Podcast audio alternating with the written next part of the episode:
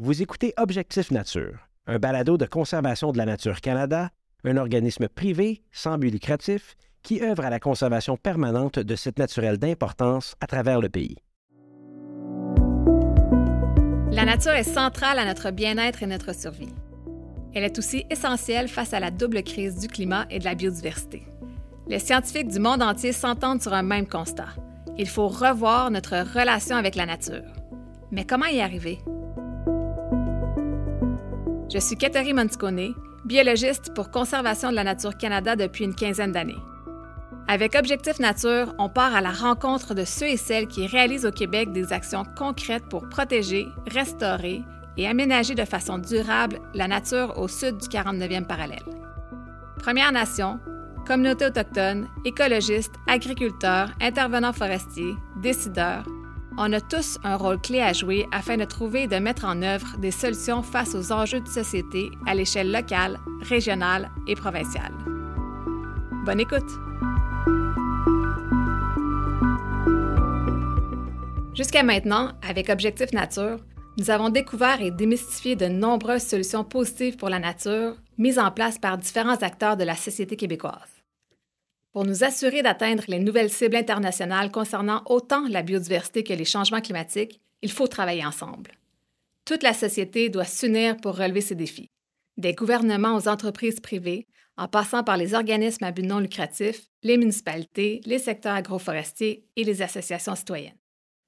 Pour conclure cette série orientée sur les objectifs COP15, nous regarderons vers le futur afin d'approfondir les changements en cours dans notre relation avec la nature. Notre premier invité est Keith Vauty, qui se joint à nous de son bureau à Québec. Jeune étudiant au cégep de Sainte-Foy, passionné par la biodiversité et qui organise des activités de sciences citoyennes. Il fait partie du comité jeunesse organisateur d'Environnement Jeunesse. Bonjour Keith. Bonjour Catherine. Avec moi en studio, autrice de plusieurs livres sur les enjeux environnementaux, dont son plus récent, La transition, c'est maintenant. J'accueille Laure Varidel, éco-sociologue, pionnière. Elle parlait déjà de commerce équitable au début des années 90. Co-fondatrice d'Équiterre et professeure associée à l'Université du Québec à Montréal, Laure est aussi co-instigatrice de Mar au front. Bonjour Laure. Bonjour. Keith, qu'est-ce qui vous a amené à vous engager dans l'action pour la nature? Ben, moi, la nature, ça a toujours été très important pour moi. Depuis que j'étais très jeune, j'avais une très grande curiosité envers le monde naturel. Euh, alors moi, ça a surtout été la zoologie. Je m'intéresse euh, aux plantes indigènes aussi, mais principalement les animaux, particulièrement les insectes et les oiseaux qui m'intéressaient. Ça me fascinait, je voulais toujours en apprendre plus. Et le plus on veut en apprendre sur la biodiversité, le plus on veut la protéger, ça nous tient fortement à cœur de lutter pour euh, s'assurer que aucune des, espèces disparaisse à notre main.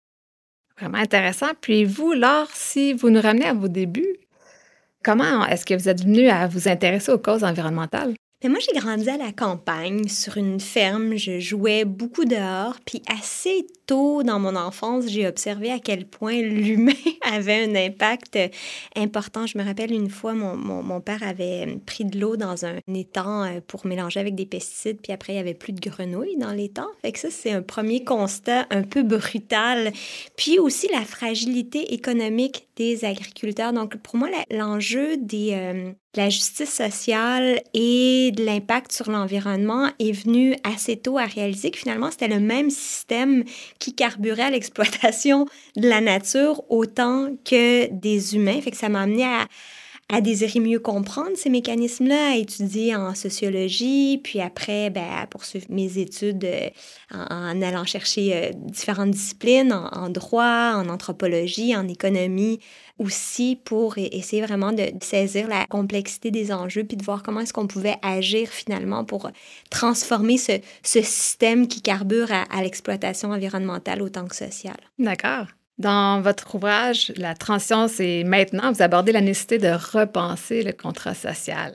Vous dites qu'il y a un travail de décolonisation mentale à faire. Oui, absolument, parce qu'on ne le réalise pas parce qu'on est dedans, mais depuis tout petit, notre mental est conditionné à, à comme nous répéter inconsciemment un peu qu'on est ce qu'on consomme. Donc toute la société de consommation et même de surconsommation, de gaspillage vient se confondre avec l'identité des gens, puis nos choix sont en grande partie dictés par cette vision du monde qui encourage l'accumulation, qui encourage le gaspillage, qui encourage aussi une grande déconnexion de l'humain à l'égard de la nature. Pourtant, on est l'air qu'on respire, on est l'eau qu'on boit, on est la terre qui nous nourrit.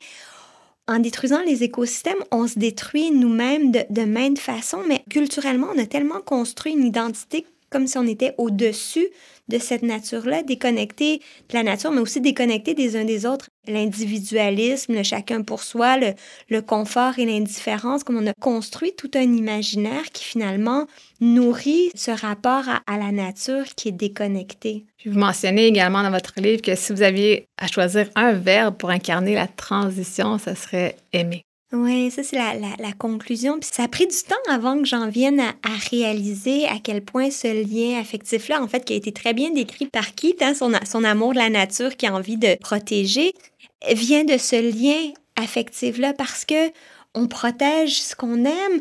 Puis aimer, c'est aussi ce qui nous rend créatifs, c'est ce qui nous donne le courage de passer par-dessus les obstacles, le courage de changer aussi parce qu'on sait qu'on est à une époque de l'histoire humaine où il va falloir qu'on mette en place de grands changements si on veut justement protéger ce qu'on aime. Aimer amène le respect, aimer amène euh, un rapport différent au monde, nous sort de l'indifférence. Donc, je pense que de, cultiver ce, ce lien d'amour avec la nature est important, mais aussi ce lien d'amour entre sociétés humaines, entre membres d'une même collectivité qu'on a tout intérêt à protéger parce qu'on a besoin les uns des autres. No man is an island, comme on dit, mais on le réalise très, très rapidement en période de crise. Hein, pendant la, la COVID, à quel point on était dépendants euh, les uns les autres à partir du moment où l'espèce de chaîne de, de production ne euh, nous permettait pas d'avoir ce qu'on voulait quand on voulait, on n'avait plus la liberté de sortir quand on voulait. Puis il y a toute cette organisation sociale-là qui fait en sorte qu'on est extrêmement dépendants les uns des autres, même si on se pense bien au-dessus de tout faut donc jeter de nouvelles bases, se défaire de certaines euh, idées, façons de faire bien ancrées dans notre société. Qui, quelles sont vos réactions, en fait, face à ce que vous venez d'entendre? Moi, je suis absolument d'accord avec tout ce que Laure a dit. Okay. Justement, avec cette euh, mentalité coloniale-là, c'est crucial qu'on s'en défasse. C'est comme de se penser supérieur à la nature plutôt qu'une partie de la nature, de penser que la nature, c'est quelque chose dont on devrait s'affranchir, qui est une nuisance, qui bloque le progrès de l'humanité plutôt que notre maison avec laquelle on devrait vivre en harmonie.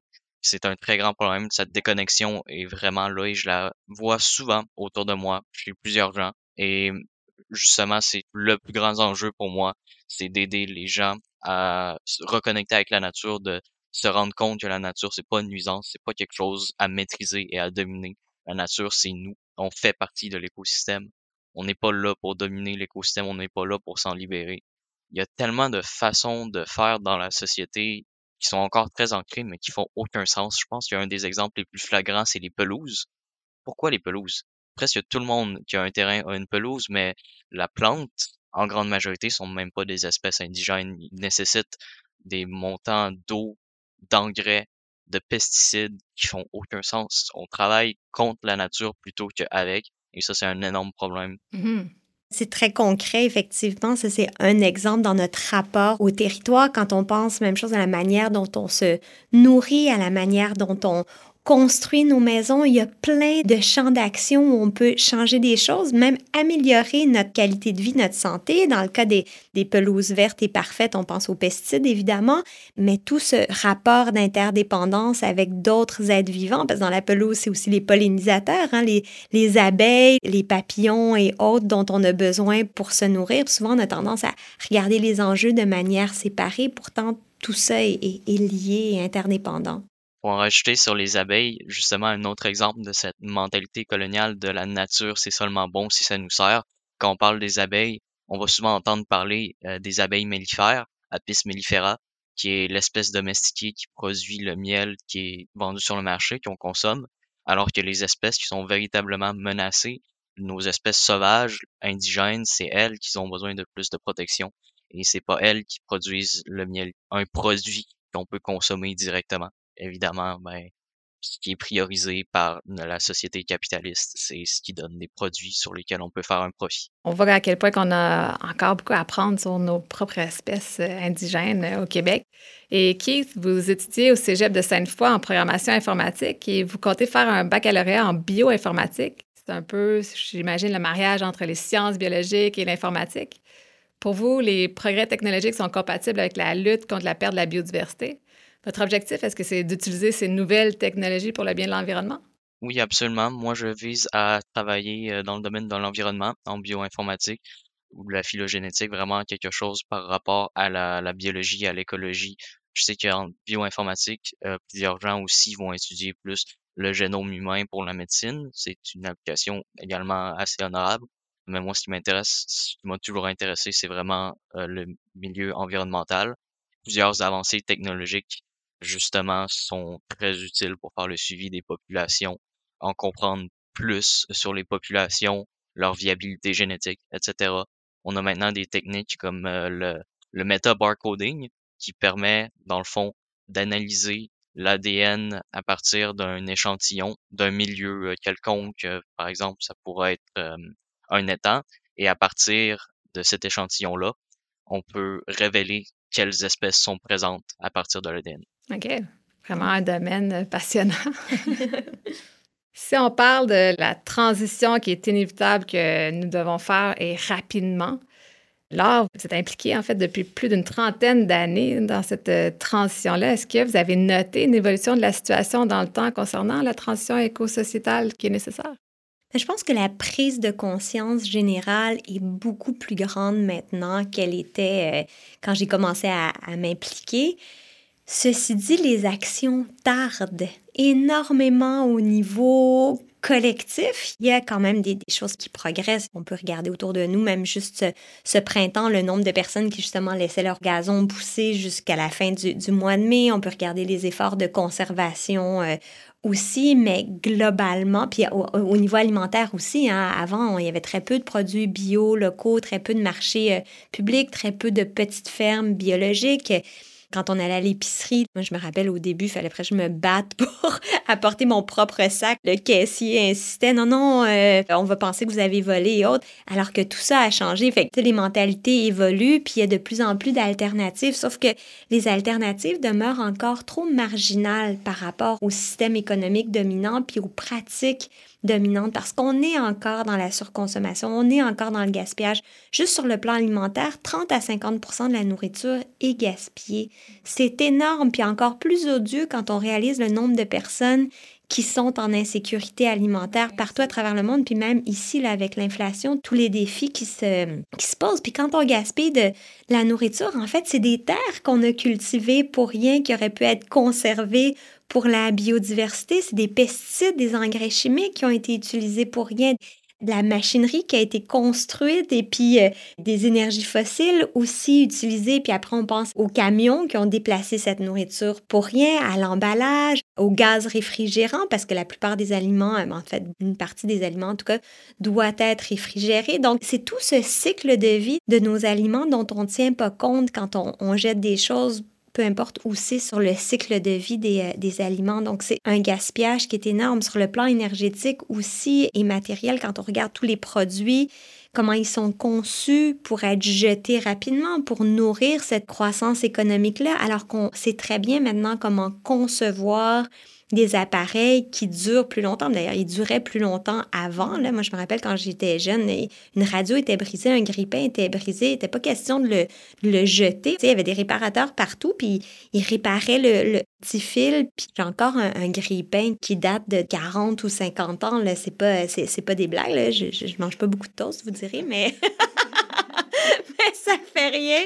Je veux dire, c'est quand même fascinant, alors que maintenant, je veux dire, les gens sont contents quand, euh, ça, ça a duré 5 euh, ou 6 ans, on s'attend à ce que ça brise. Mais tout ça, le métal, quand tu prends le, le, cycle de vie du métal, l'extraction des, matières, c'est du non renouvelable, puis c'est même pas conçu pour être recyclé, la plupart de ces appareils-là, pour être défaits, démolis, alors que on a des connaissances en éco-conception, on a des connaissances en analyse de vie, on a plein, plein de connaissances, c'est juste on, on les met pas ensemble, puis surtout, on est dans un système économique qui ne tient pas compte des coûts environnementaux et sociaux parce que si on en tenait compte, ça deviendrait complètement absurde de gaspiller autant qu'on gaspille, de tondre nos pelouses, euh, puis on aurait tous des, des prés fleuris parce qu'on réaliserait la valeur fondamentale des choses. C'est comme prenez une grande respiration, mais tout l'oxygène que vous venez d'inspirer, en fait, on, on l'inspire grâce au travail fantastique de la végétation, de nos forêts, de nos océans et autres. Pourtant, il n'y a pas de valeur économique dessus. Puis on dirait que parce qu'il n'y a pas de valeur économique, ben, on le considère pas. Mm-hmm. Puis il y a une contradiction, on veut pas tout monétariser, c'est pas la solution. Moi, je, ne crois pas à ça non plus, mais comment est-ce que on crée des règles politiques, économiques qui vont faire en sorte qu'on va protéger la base du vivant, ce qui implique de protéger la biodiversité, mais ce qui implique aussi de protéger le climat, ce qui implique d'éviter d'envoyer dans l'air, dans l'eau, dans les sols des produits chimiques. Malgré euh, certaines réglementations, on, est encore dans cette, euh, dans cette logique-là. Recentrer l'économie aussi sur les limites hein, que peut fournir la nature, c'est central. Oui, considérer les limites planétaires. Là, il y avait une nouvelle étude publiée dans Nature qui nous rappelait que six des sept grandes limites planétaires étaient franchies je veux dire, on devrait tous être comme, OK, organiser, qu'est-ce qu'on fait maintenant? Là, on est en train de détruire les bases de la vie sur Terre, puis on, court un grand risque, mais tout le monde continue à faire comme si de rien n'était. Ah oui, c'est terrible. Qu'est-ce qui va se traduire concrètement en des changements de comportement, puis surtout des changements de règles de jeu pour que nos politiciens mettent en place des mesures qui vont faire en sorte que les choix les plus écologiques vont être les plus logiques, les plus faciles à faire, les plus agréables. Je voulais rajouter le fait qu'il y a un problème auquel je vais probablement faire face dans un domaine euh, scientifique en lien avec l'environnement, c'est que même s'il y a des progrès pour prendre les causes environnementales plus au sérieux à un certain niveau, comme Laure a expliqué, il y a encore beaucoup de chemin à faire et une des façons que c'est le plus évident, c'est à quel point les projets environnementaux, les projets de recherche, les projets de conservation, tout ce qui est en lien avec l'écologie ne reçoit pas de financement comparé à d'autres projets. Les priorités ne sont vraiment pas mises aux bonnes places du tout. Et on penserait qu'avec justement la crise écologique qui devient de plus en plus apparente, on penserait que de plus en plus la conscience serait là et qu'on on enverrait plus de ressources pour tout ce qui est par rapport à l'écologie. Mais non, on n'a pas d'augmentation. Le manque de ressources est un très très grand problème dans le domaine qu'il faut vraiment recentrer sur le fait que notre maison est en danger et que l'argent, ça vaut absolument rien. L'argent, c'est, c'est une invention humaine. Si la Terre, les écosystèmes qui nous supportent s'effondrent. Mm-hmm. Absolument. Puis si on pense justement à l'avenir, on ne peut pas aborder ce sujet-là sans parler de la question de l'équité intergénérationnelle. Vous appartenez à différentes générations. Je suis curieuse de savoir comment est-ce que vous abordez ce concept d'équité intergénérationnelle. Ben, moi, déjà, dans ma vie, qui n'a pas encore été très longue, 19 ans, j'ai déjà remarqué le déclin global des insectes. Je vois déjà beaucoup moins d'insectes que je voyais dans ma jeunesse, juste en sortant dehors dans les champs, c'est visible et c'est alarmant. Je veux m'assurer qu'il n'y en ait pas encore moins pour les prochaines générations. J'ai eu la chance de voir des espèces, des spécimens naturalisés d'espèces éteintes dans certaines collections et je veux pas que ça soit comme ça que les futures générations doivent avoir comme expérience avec les mêmes oiseaux, les mêmes insectes que j'observe aujourd'hui dans ma cour, que je photographie. C'est très important pour moi de pouvoir céder à la prochaine génération un monde en santé et qui euh, préserve toutes les mêmes espèces qui m'ont, moi, fasciné pendant ma vie. C'est très juste ce que tu dis, puis l'équité intergénérationnelle est fondamentale en, environnement quand on regarde les, les courbes sur les impacts, notamment de la crise climatique. Il y a une étude qui est sortie dans Science en, 2021 qui est, qui est très, très claire où on, on voit, selon l'âge de naissance et puis le niveau de réchauffement de la planète, quels sont les impacts, l'exposition donc à des sécheresses, à des inondations, à des pénuries alimentaires, déplacement de population, et c'est majeur. on réalise pas comment, par exemple, on, s'en va vers des réchauffements plus de 2,7 degrés, mais ça, ça implique qu'il y aurait 2 milliards de personnes qui habitent dans des zones qui vont devenir invivables, soit à cause de l'augmentation du, niveau de la mer, soit à cause de températures trop élevées où ça devient euh, suffocant et impossible de vivre. Donc, ces déplacements de population-là vont amener un paquet d'enjeux sociaux aussi importants dans des zones qui vont, elles aussi, déjà être fragilisées. Puis on, commence à vivre un tout petit échantillon de ça dans la Corne de l'Afrique, par exemple, où là, ils ont subi neuf ans consécutifs de, de sécheresse qui ont un impact sur les rendements agricoles, sur la sécurité alimentaire. Et ça a amené des déplacements de population, ça a amené des tensions politiques beaucoup plus importantes dans cette région-là, des guerres qui sont en cours et évidemment ben, des réfugiés climatiques qui essaient de venir en Europe et partout, puis l'Europe qui est en train de fermer ses portes avec des, des gouvernements qui euh, de plus en plus euh, craignent l'immigration, puis pourtant ce sont nos pays riches qui sont en grande partie responsables de ces conséquences-là. Fait qu'il y a une injustice intergénérationnelle, puis il y a une injustice aussi à l'égard des populations qui sont le moins responsables de la crise climatique et de la crise environnementale. Fait que la question de la justice, elle n'est pas suffisamment discutée, euh, à, mon avis. Puis, quelque part, le, le mouvement des mères au front est né de ce souci, de cette préoccupation-là pour nos enfants, on s'est dit, il faut qu'on recadre l'urgence environnementale autour de ce qui fait consensus, que tout le monde veut protéger et qui sera le plus affecté par notre irresponsabilité actuelle et c'est clairement nos enfants. Donc ça, les, les études scientifiques sont très, très claires là-dessus. Finalement, au lieu d'avoir l'image de l'ours polaire sur son iceberg qu'ils font, si les gens ont l'image de leurs enfants, de leurs petits-enfants, puis qu'ils réalisent que, par exemple, leur enfant qui a deux ans maintenant, ben, il aura euh, en 2050 euh, seulement 28 ans, ben là, ça fait comme, OK, euh, tout d'un coup, ça devient plus réel que 2050, c'est demain matin, puis qu'il faut vraiment passer à l'action maintenant par amour pour nos enfants, par respect du vivant. Tout à fait. Puis si on aborde un peu plus la question de justice sociale soulevée, ça nous amène à nous poser une question un peu plus philosophique. Selon vous, est-ce qu'on a cette obligation-là, justement, de justice envers les générations futures? Je pense que là, vous l'avez abordé, Keith. Oui, absolument. Pas juste envers les générations futures, mais envers l'environnement. Hmm. On a absolument une responsabilité envers l'environnement. On est une espèce du vivant, on en fait partie. On est l'espèce qui a le plus grand potentiel d'impact sur l'environnement, mais on peut avoir un impact positif. Moi, quelque chose qui me fâche vraiment, c'est quand les gens ils disent Ah, les, les humains, c'est une espèce envahissante, les humains, c'est un poison pour la Terre. Les humains ont vécu des milliers d'années sans détruire la Terre. C'est depuis la révolution industrielle avec l'impérialisme et le colonialisme que c'est là qu'on a vraiment fait des dégâts. Et comme Laure a dit, c'est très déproportionnel. Les pays qui font de l'argent par l'exploitation de la nature, les pays qui sont derrière justement des grandes révolutions industrielles, c'est eux qui font le plus de dégâts. Mais en même temps, ils ont le moins de répercussions. On est les mieux organisés pour euh, répondre aux problèmes euh, aussi, tandis que dans certains pays qui n'ont pas du tout d'infrastructure, pas de système de santé. Donc, il y a cette responsabilité-là aussi euh, en termes d'action. Puis quand on regarde non seulement leur empreinte écologique, mais même leurs besoins de base qui actuellement sont même pas mmh répondu. Puis nous, on est dans le gaspillage et la surconsommation. Il y a vraiment un questionnement à avoir, alors qu'on est interdépendant aussi euh, socialement, collectivement, parce que les déplacements de population, parce que les dynamiques sociales, économiques, politiques euh, jouent euh, ici comme ailleurs. Ça revient à l'idée que je parlais tantôt de la priorité du financement. C'est justement ces pays-là qui auraient le plus de pouvoir de financer des grandes avancées dans la conservation, dans la transition vers des modes de vie plus écologiques, mais on regarde les budgets des pays, la conservation, l'écologie, c'est très, très, très peu priorisé l'environnement, alors que ça devrait être parmi les plus grandes priorités. La responsabilité économique à l'égard des pays les, les, plus vulnérables, elle est claire.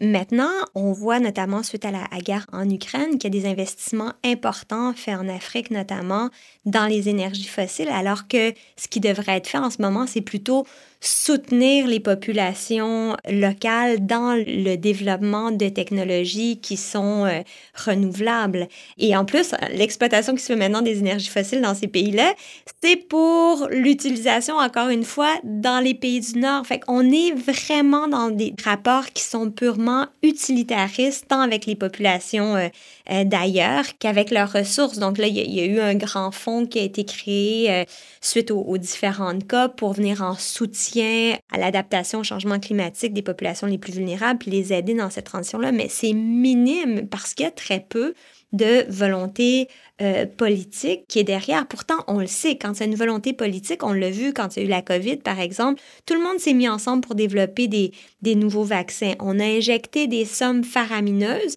mais là, c'est ça, la menace était sentie dans les pays du Nord encore plus que dans les, pays du Sud. Puis on, le voit dans tout, hein, même dans la recherche en, médicaments, là où est-ce qu'il se fait le plus de recherche, c'est là où il y a des populations qui ont des moyens financiers pour payer la malaria ou d'autres maladies. On commence à faire plus de recherches parce que la malaria est en train de monter dans les pays riches, mais il y a ce rapport-là, finalement, les ressources vont là où il y a de l'argent, pas là où il y a les besoins. Par rapport à cet extractionnisme-là, on le retrouve beaucoup en agriculture aussi. Puis quelque chose que j'ai remarqué, c'est que souvent, les gens pensent faire des choix qui sont meilleurs pour l'environnement et la société alors qu'ils ne sont pas nécessairement. Si on pense par exemple aux produits euh, de protéines issus des plantes, le soya, le quinoa, etc., c'est cultivé justement dans des pays euh, où est-ce que tout ce qu'ils cultivent, c'est exporté aux pays riches dans des monocultures. Il y a des, des pesticides qui sont utilisés. Des fois, les problèmes sont plus complexes qu'on pourrait le penser. Quelque chose qui est mis de l'avant par les influenceurs en tant que quelque chose qui est un meilleur choix pour l'environnement, des fois c'est plus complexe que ça et des fois c'est peut-être pas toujours vraiment le meilleur choix quand on prend en compte justement ces problématiques sociales-là. Je pense que c'est vraiment important de faire appel à des stratégies de prise de décision qui vont dans la complexité. Je pense à l'analyse cycle de vie, par exemple, d'un produit, de regarder les conséquences au moment de la production, de l'extraction des ressources, transformation, transport, au moment de la consommation et de la post-consommation. Fait que des fois, il y a toutes sortes de choses qui sortent. Par exemple, bon, là, tu mentionnais le soya. On peut produire du soya biologique local. Et il y en a de plus en plus des agriculteurs au Québec qui font ça. La quinoa, on peut l'acheter par des réseaux de commerce équitable et biologique qui vont permettre à des petits producteurs d'avoir des meilleures conditions de vie aussi. Fait que tout est dans le comment on le fait et prendre soin de regarder les vrais bons produits puis aller vers les analyses de vie. Mais ça aussi, on a l'information, mais c'est pas suffisamment diffusé. Dans un monde idéal, on pourrait avoir une application sur notre téléphone, avoir le code barre, puis le connaître, quelle est l'empreinte écologique, l'empreinte carbone, l'impact sur la biodiversité, les contaminants.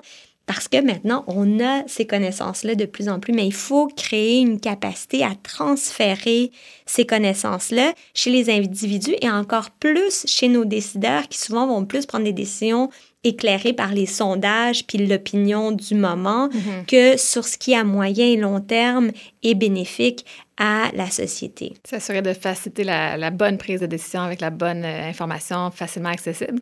L'outil euh, de technologie pour euh, décrire un peu le, produit et tout pourrait être peut-être inventé par qui dans le futur?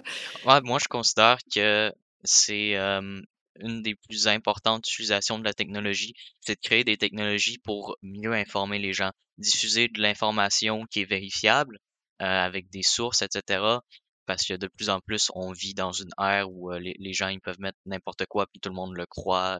Mais je pense que on a tellement d'outils qu'on pourrait mieux développer pour justement avoir une meilleure conscience, mieux diffuser de l'information aussi importante que ça. Mais on a une culture sur l'Internet qui a très, vraiment habitué les gens à de l'information qui est facile à digérer, qui est simple, que c'est vraiment une chose ou l'autre, ça peut pas être nuancé. Alors que quand on parle d'écologie, quand on parle de sociologie, c'est des sujets avec beaucoup, beaucoup de nuances et de zones grises. En fait, ce que tu décris, c'est les biais cognitifs, hein, puis on en a tous. Euh, puis ces biais cognitifs-là, ils sont euh, développés dès la, dès la petite enfance. C'est notre regard sur le monde. C'est après ce qui va nous amener à, aller dans un sens ou, dans l'autre, mais les médias sociaux nourrissent énormément les biais cognitifs parce qu'ils nous amènent vers des informations qui ressemblent, qui vont dans le même courant de où on se trouve euh, déjà, ce qui nourrit la polarisation, effectivement. Et il y a des algorithmes. Oui, c'est ça. Puis l'intelligence artificielle vient, vient en plus euh, amplifier ce phénomène-là à cause des algorithmes, puis aussi euh, maintenant avec tout, le, potentiel d'engins en intelligence artificielle qui peuvent reproduire la voix, le corps euh, et autres pour faire dire des choses différentes à, n'importe qui.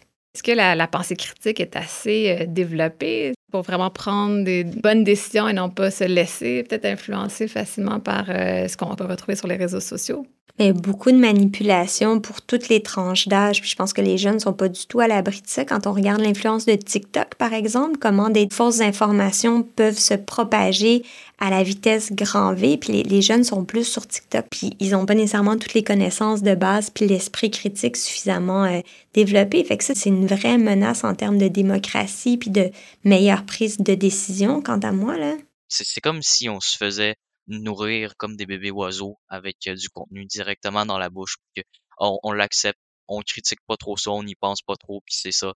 Moi, par exemple, ce qui me passionne principalement, c'est euh, la zoologie. Je suis sur TikTok, c'est fou à quel point il y a de la fausse information sur plein d'espèces. Euh, et c'est une des, une des raisons pourquoi la science citoyenne, ça me passionne tant. C'est que ça pousse les gens à en apprendre sur la biodiversité qui les entoure, avoir un vrai contact et pas quelque chose de déconnecté qu'on ne sait jamais si c'est vrai ou non. Merci, Kate. Laure, on s'arrête pour une courte pause et au retour, on va aborder le cadre mondial pour la biodiversité. Les corridors écologiques sont des chemins naturels qui permettent aux plantes de se disperser et aux animaux de se déplacer en toute sécurité à travers nos infrastructures humaines vers des habitats où ils peuvent se reproduire, se nourrir et trouver un abri avec les changements climatiques et la perte de la biodiversité, conserver des milieux naturels connectés par les corridors écologiques dans le sud du Québec est plus important que jamais. Ces passages sont essentiels à la santé de la nature et à celle des Québécoises et des Québécois. Ils gardent notre eau potable, notre air pur et notre milieu de vie sain. Conservation de la nature Canada a lancé l'initiative québécoise Corridor écologique en 2017. Cette initiative, menée par dix organismes soutenus par une centaine d'experts et parties prenantes, propose une approche collective de l'aménagement du territoire. L'objectif Augmenter la conservation de milieux naturels connectés par des corridors écologiques dans le sud de la province. Les corridors écologiques sont une solution fondée sur la nature qui donne des résultats. Contribuez-vous aussi à cette initiative? Visitez le site connectivitéécologique.com pour en savoir davantage. Juste avant la pause, avec nos invités, Laure Vardel et Keith Vauty, on discutait de la nécessité de changer notre rapport social et philosophique pour faire face à la double crise du climat et de la biodiversité, entre autres, et de notre devoir envers les prochaines générations. J'aimerais qu'on aborde maintenant notre relation à la nature plus précisément. Si on se projette dans l'avenir, quand vous fermez les yeux, comment est-ce qu'on vit réellement en harmonie avec la nature? Moi, je pense qu'il faut comprendre qu'on n'est pas des êtres divins séparés de la nature ou quoi que ce soit. On en fait partie de la nature. Euh, il faut se penser en tant que justement partie de l'écosystème, pas quelque chose de séparé, de distinct.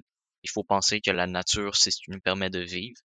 Une mentalité que j'observe souvent, que je souhaite disparaisse bientôt, c'est de traiter tout ce qui est de la nature, des milieux un peu plus sauvages comme une nuisance.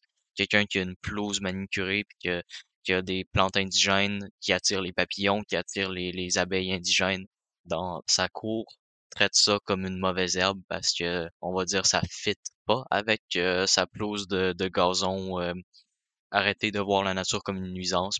Je pense que l'écologie, ça devrait être quelque chose que tout le monde devrait étudier dans un monde idéal dans le même esprit de transformer notre rapport à la nature. Puis c'est intéressant parce que les, communautés autochtones traditionnellement étaient là-dedans sans avoir la démonstration scientifique, mais maintenant on le sait concrètement qu'on est l'air qu'on respire, l'eau qu'on boit, la terre qui nous nourrit on comprend, on est capable de suivre des molécules, de, savoir qu'une cellule sur deux de notre corps est soit un, champignon, un virus ou une bactérie. c'est fascinant quand on a toutes ces connaissances-là de voir à quel point la nature nous habite autant qu'on l'habite. Je pense que ça prend ce changement de paradigme-là pour amener des changements de comportement et surtout amener beaucoup plus d'humilité dans notre rapport à, la nature et réaliser que c'est pas juste de l'interdépendance, mais une véritable dépendance parce que les autres êtres vivants vont, vont, très bien vivre sans nous, alors que nous, on en dépend beaucoup plus qu'on pense pour l'oxygène qu'on respire, pour la qualité de l'eau qu'on boit, tous les services écosystémiques. Ça, c'est de regarder à travers un angle économique, mais même à ça, je pense que des fois, c'est nécessaire pour réaliser à quel point on a besoin de cette nature-là, puis on peut agir autrement, puis on n'en sera que mieux. Hein. On, le voit avec les données sur la santé mentale, par exemple, les, les gens qui sont plus en contact avec la, nature, qui sont plus en cohérence aussi dans les gestes qu'ils posent avec les connaissances dont ils disposent. Puis la majorité des gens savent maintenant qu'on est en train de surexploiter euh, l'environnement, mais, mais là, ça amène du bien-être dans un autre rapport, dans une, une autre relation avec le monde qui nous entoure. Puis je trouve que ça, c'est quelque chose dont on parle pas suffisamment. On pense aux gens qui font des dons à la nature, qui s'engagent dans des projets de fiducie foncière ou autres. Le plaisir, la joie que ça leur apporte de sentir qu'ils ont contribué pour les prochaines générations à préserver quelque chose de tellement précieux qu'on n'est même pas capable d'y mettre un prix. Et vous croyez tous les deux à l'importance de l'implication citoyenne, de la, la, force de la mobilisation pour influencer nos concitoyens, nos politiques, afin de parvenir aux changements nécessaires dans notre relation avec la nature? Évidemment, la mobilisation citoyenne, c'est très important. Parmi les jeunes, je vois souvent une attitude défaitiste où est-ce que certains jeunes vont se dire Ah, on est tous foutus, on va tous mourir, la crise climatique va achever l'humanité. Et c'est vraiment pas la bonne attitude à avoir pour changer les choses. Et c'est pas vrai qu'un individu peut rien faire. Il y a plusieurs choses que, en tant qu'une personne, on peut faire pour aider la biodiversité. Je parlais des pelouses, justement, ceux qui ont un terrain ils peuvent planter plus de plantes indigènes, se joindre à des mouvements justement de certification de jardins comme euh, ce que fait la Fédération canadienne de la faune.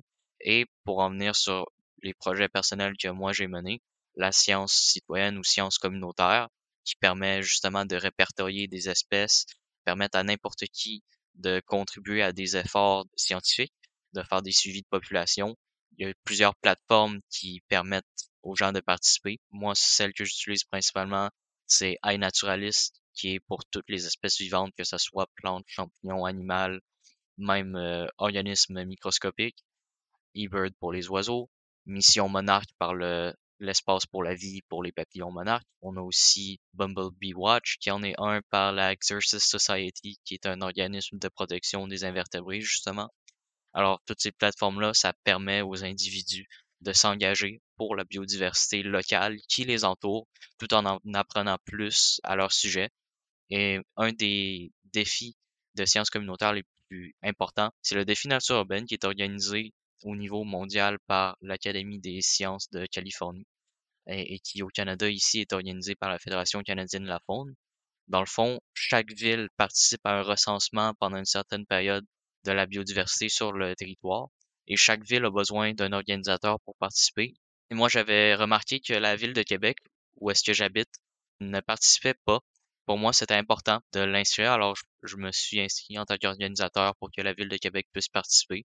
Parce que je trouve que des défis comme ça, c'est des très belles opportunités, justement, pour les gens qui puissent se mouvoir et vraiment découvrir la nature autour d'eux. On a parlé beaucoup de déconnexion à la nature, qui est un problème que je vois beaucoup et que je vois chez les jeunes ce type d'activité-là, selon moi, c'est une très bonne façon de faire une meilleure connexion avec la nature, surtout des jeunes.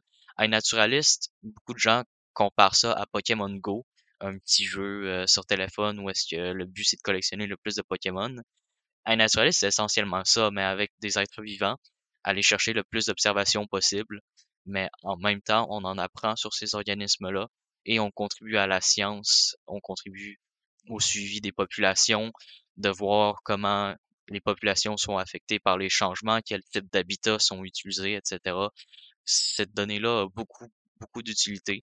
Et en même temps, je pense que pour l'individu qui participe, c'est vraiment une très belle expérience. Et comme on avait mentionné au tout début, l'amour pour la biodiversité, c'est ce qui motive la passion pour la protéger. Ça prend de connaître et ça prend d'aimer euh, tout ce qui nous entoure pour avoir le plus de chances que les gens se mobilisent. Absolument. Je trouve ça super intéressant d'amener le citoyen, le jeune dans la nature, en apprendre davantage et que ces données-là servent par la suite pour euh, favoriser le, le, maintien de la biodiversité. Et vous, Laure?